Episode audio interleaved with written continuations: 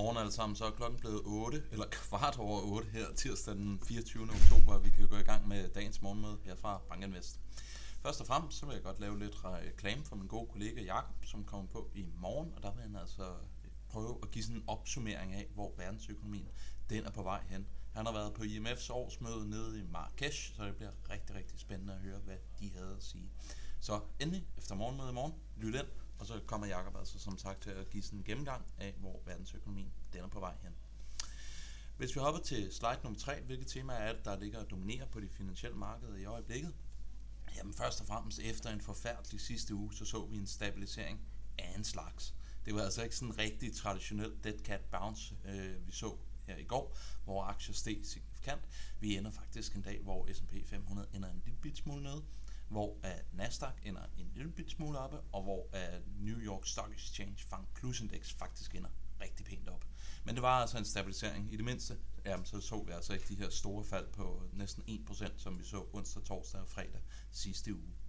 Så krydsede den amerikanske 10-årige endelig 5%. Det er altså noget, som vi har gået og danset lidt rundt om i mange dage, men det var vi altså i stand til at krydse i går. Men da det skete, så vi altså derefter et meget, meget kraftigt fald i de amerikanske 10-årige, og de ender faktisk dagen med et niveau, der hedder 4,85. Så det var altså en meget, meget kraftig rebound, vi så i de amerikanske stater, efter at renten krydsede 5%.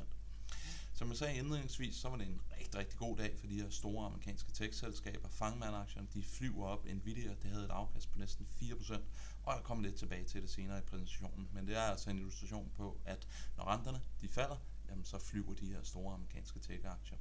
Og endelig, så har vi jo ikke snakket kryptovalutaer i rigtig lang tid, men jeg synes altså, det er værd at bemærke, at Bitcoin, det ligesom vågner lidt op igen, og vi ser altså nogle virkelig, virkelig store stigninger her i øjeblikket. Så selvom man igen får noget rente i banken, så virker det altså til, at de her kryptovalutaer, som var rigtig populære, dengang renten var 0, de igen begynder at få noget puls. Men hvis vi går til slide nummer 4, der har jeg intraday-udviklingen i amerikanske S&P 500. Det er sådan lidt en illustration på, at det var altså et meget følsomt marked, vi var igennem i går. Da vi åbnede op, jamen, så lå S&P 500 faktisk og faldt med hele 0,8%. Det blev så vendt stort set klokken 3:30 vores tid, og så vi stigninger op til klokken 7, også igen dansk tid, hvor indekset lå 0,4 oppe. Men da dagen var gået, jamen, så vi altså et mindre fald på de her 0,17% for S&P 500. Hvis vi ser udviklingen i renten, jamen, som sagt, så krydsede vi altså 5%, og det gjorde vi om formiddagen europæisk tid. Men efter vi var krydset 5%, så lå vi deroppe i en halv times tid, og så bragede det altså bare ned, og vi ender som sagt på 4,85. Så meget, meget stor volatilitet, som vi var vidne til i de lange amerikanske renter. En forklaring på det, jamen det var at ham her, den store hedgefondmanager Bill Ackman, som sidder i Pershing Square, som styrer Pershing Square hedgefonden. Han var altså ude at sige, efter vi havde krydset 5%, at nu har han lukket sin kortposition i amerikanske stater. Der er for meget risiko ude i verden til, at man skal være kort lange stater, og derfor så skal man altså igen købe op i de lange stater. Så det var i hvert fald sammenfaldende med, at vi så det her meget, meget signifikante rally i aktier. Nu tror jeg ikke, man skal tilskrive det alverdens betydning, men det var altså en sjov illustration på, at der er altså flere af dem, som har kaldt den her bevægelse rigtig, rigtig godt, som nu begynder at vende ondt, og som nu begynder at ligge og købe de her amerikanske stater. Hvis vi ser på det i et længere perspektiv, jamen vi har jo haft den her graf med rigtig, rigtig mange gange før. 4,85 og 5% for den sags skyld, det er altså niveauer, hvor vi skal hele vejen tilbage til 2007 for at finde noget tilsvarende. Så det er altså et rigtig, rigtig højt renteniveau, vi har i øjeblikket. Og nu har vi fået strammet i den korte ende af kurven. Det har Powell og Fed jo gjort for os her gennem de sidste 1,5 til 2 år. Nu er den lange ende af kurven også begyndt at gå op, så vi begynder altså stramning på tværs af hele rentekurven. I vores øjne, så bør det altså betyde, at den amerikanske centralbank godt kan begynde at tage en slapper med at hæve renten yderligere, og muligvis så kan man altså holde sig til bare at køre QT, og så også lave noget kommunikation om, at renterne forbliver høje igennem længere tid. Vi synes i hvert fald ikke, at med de her høje renteniveauer, vi ser en lang ende af kurven, at der er det helt store behov for, at vi tager yderligere 25 punkter ned i den korte ende af kurven. Hvis vi hopper videre til slide nummer 8, jamen der viser udviklingen i MSCI All Country i euros, for det var altså en lidt spøjs dag, vi var vidne til i går. Selvom vi så, at europæiske aktier faktisk endte i plus, og selvom amerikanske aktier sådan lidt over en bred kamp endte stort set flat, jamen så var vi faktisk vidne til et relativt stort fald i globale aktier målt i euro. Forklaringen? jamen det var altså, at dollaren den gik rigtig, rigtig svagt. Så det betyder altså, at nu ligger MSCI All Country målt på et indeksniveau på 301. Vi skal hele vejen tilbage til den 25. maj for at se et tilsvarende niveau. Så hele det her summer rally, vi var vidne til op igennem juni og juli måned, det er altså forsvundet. Og så er der altså 6,5% op til det topniveau, som vi satte den 14. september her i 2023. Og igen husk nu på, at det topniveau, vi satte i september her i år, det er altså ikke lang vej fra det all-time high-niveau, som indekset har ligget på. Men vi har altså røget en del ned, må man sige, og i går så var det altså forstærket af, at dollaren den gik svagt. Og nu når vi er på de her glidende gennemsnitter, jamen så synes jeg også bare, at jeg skylder jer alle sammen at sige, at S&P 500 det ligger altså stadigvæk under sit 200-dag glidende gennemsnit. Nu må vi håbe, at de her stigninger, vi ser her fra morgenstunden, de kan holde ved, og vi kan komme op over det her, for der er altså et kedeligt niveau, vi ligger og roder rundt i, og det er altså også en illustration på, at der er altså rigtig, rigtig meget negativt momentum i aktiemarkedet i øjeblikket, til trods for, at økonomien egentlig ligger og klarer det relativt okay. Noget, som kan give lidt håb om, at vi har sat bunden, jamen det er en simpel RSI på S&P 500, den hedder 27,9, og når du er under 30 på den her klassiske indikator, jamen, så er du altså oversolgt. Så for fjerde gang efter sommerens rally, så har vi altså set det amerikanske aktiemarked, som er oversolgt, og det er jo så det, man kan se på den øverste graf. Så lad os håbe det her på bunden, og vi nu kan begynde at stige herind i årsskiftet.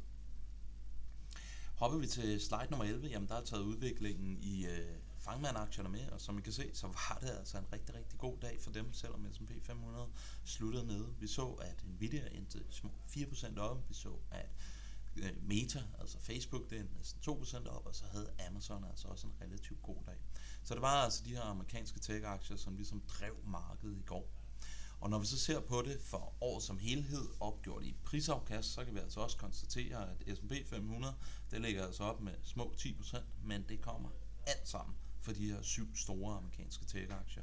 Hvis du ser på S&P 493, altså S&P 500, hvor du lige piller de her 7 store tech-aktier ud, jamen så har du faktisk oplevet et negativt afkast på 0,2% her i år.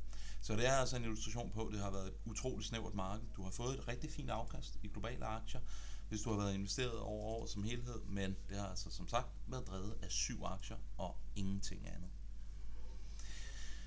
Hvis vi ser på slide nummer 13, jamen så har jeg også bare taget afkastudviklingen med for New York Stock Exchange Fang Plus Index, som sluttede 1% oppe, og så S&P 500. Som I kan se, så ligger S&P 500 op, som sagt 10%, men Fang Plus Indexet, det ligger altså 67% oppe i år. Så igen, bare en yderligere illustration på, at det har været et meget snævert marked, vi har været vidne til.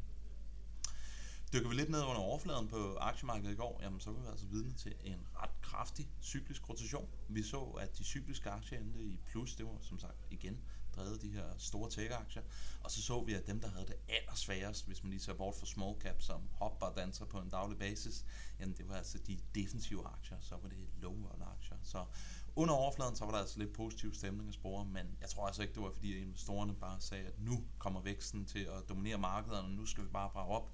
Det var nok mere en reaktion på sidste uges afkast, hvor vi så en meget kraftig defensiv rotation.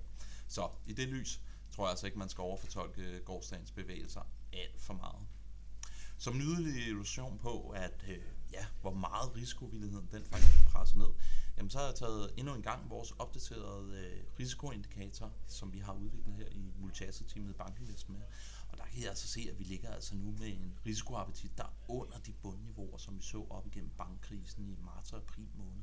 Så der er altså lidt en illustration på, at selvom væksten den faktisk er super stærk i øjeblikket for den amerikanske økonomi, så ser vi altså en risikovillighed, der er presset helt i bund, og går man tilbage der og ser på det her historisk, så er vi altså på noget, som kunne godt ligne nogle bundniveauer for aktiemarkederne.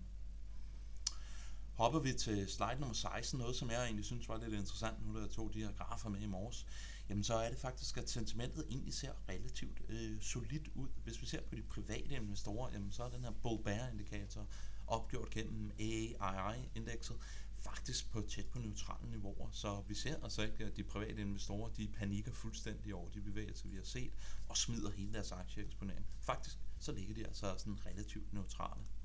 Og ser man på de finansielle rådgivere opgjort gennem den her Investor Intelligence, jamen så kan du faktisk se, at de begynder at være lidt bullish. Og som jeg skrev om i det her markedsfokus, så kan man spekulere lidt om, hvad er det, der der driver det her, og så kan man spekulere lidt om det på baggrund af, at vi nu ligger og røder rundt omkring det 200-dage glidende gennemsnit, og det er så det, vi skal bounce på, eller om det er fordi, at de her rådgiver, de nu begynder at indse, at væksten faktisk ser relativt godt ud.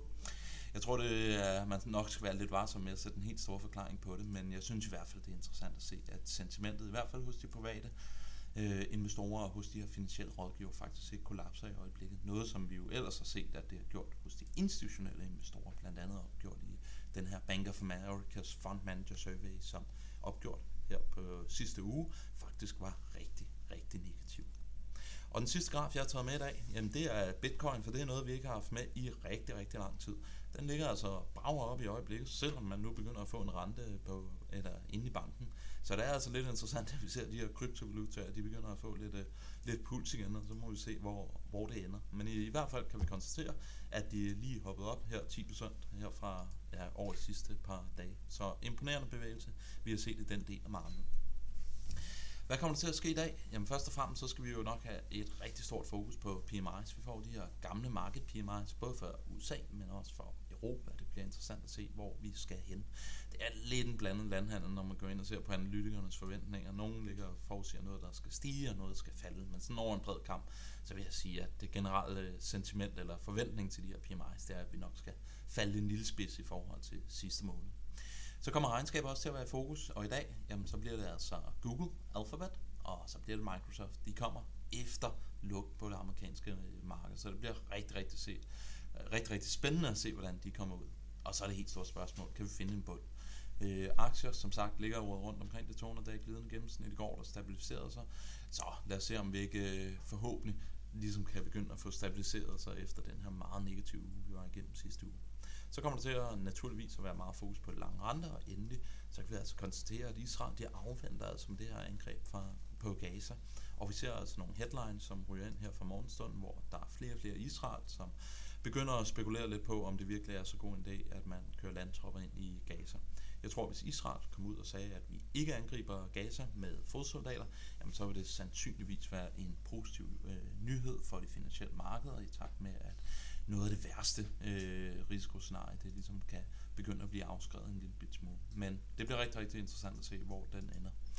Med disse ord, jamen, så ønsker jeg alle sammen en rigtig, rigtig god dag på det finansielle marked, og vi høres ved i morgen, hvor som sagt, vi får et indlæg fra Jakob. Hej!